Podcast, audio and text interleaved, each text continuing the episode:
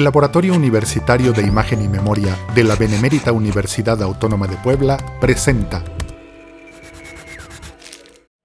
Una de las líneas de investigación que trabajo es la cultura visual dentro de la gráfica y el arte contemporáneos. Eh, de la, la, el tema del cual les voy a hablar en esta ocasión es la obra de un artista visual hidalguense, Enrique Garnica Ortega, y este artista pertenece a una generación a la cual el investigador Jorge Alberto Manrique identifica como la generación de los artistas en tránsito. Estos artistas van a caracterizarse por nacer en la década de los cincuenta y hacer Eh, valer su presencia dentro del ámbito artístico en la década de los ochenta, y se caracterizan por lo que él llama la recuperación de las representaciones u objetos artísticos que habían sido propios de la Escuela Mexicana de Pintura y que en determinado momento cayeron en desuso. Entonces, los artistas en tránsito van a recuperar este objeto que él llama un objeto herido y lo van a reinsertar en sus discursos, pero ya no es ese objeto con la significación original que se le atribuía, sino que va a recuperarse para satirizar o para hacer cierto tipo de críticas sociales. En el caso del autor que nos compete, voy a hablar de tres piezas eh, que se exhibieron en la, en la exhibición La carne y el diablo en dos mil ocho en el Cuartel del Arte en Pachuca. Una de ellas, eh, la primera de ellas se llama Cómo exorcizar un indio, y en Cómo exorcizar un indio el autor lo que hace es una sátira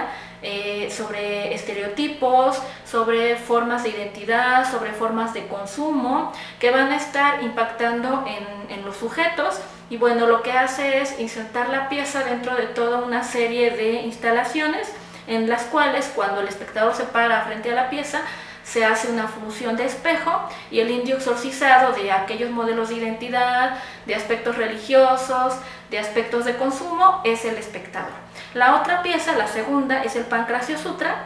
Aquí, a través de eh, varios grabados, el artista lo que hace es una sátira a los modelos de masculinidad hegemónica, representados bueno, por, por los eh, luchadores que asemejan figuras de la cultura eh, popular y de masas,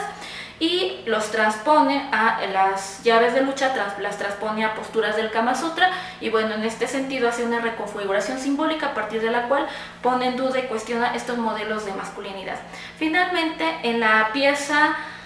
Donde está el puñal, lo que se hace es una crítica específica para la religión católica y los, los casos de pederastía y de abuso infantil, en donde a través de la reconfiguración de objetos pertenecientes a diferentes horizontes va a hacer un cuestionamiento sobre los culpables, sobre los culpables como las altas jerarquías eclesiásticas o los medios masivos o los mismos políticos que permiten este tipo de situaciones. En términos generales, las piezas de esta eh,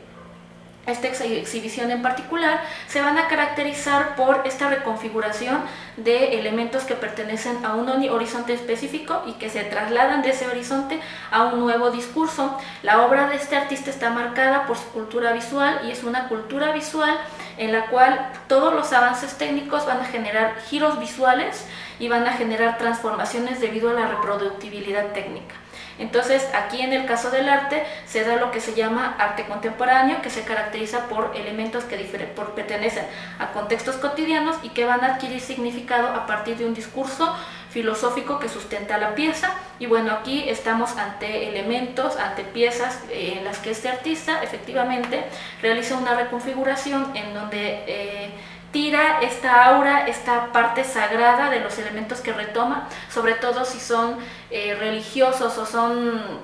personajes icónicos de la cultura popular, hace esta sátira, retira el aura y lo sagrado y utiliza estos elementos para hacer una nueva crítica dirigida a otros sectores sociales, eh, culturales y políticos. Esta es una producción del Laboratorio Universitario de Imagen y Memoria de la Benemérita Universidad Autónoma de Puebla.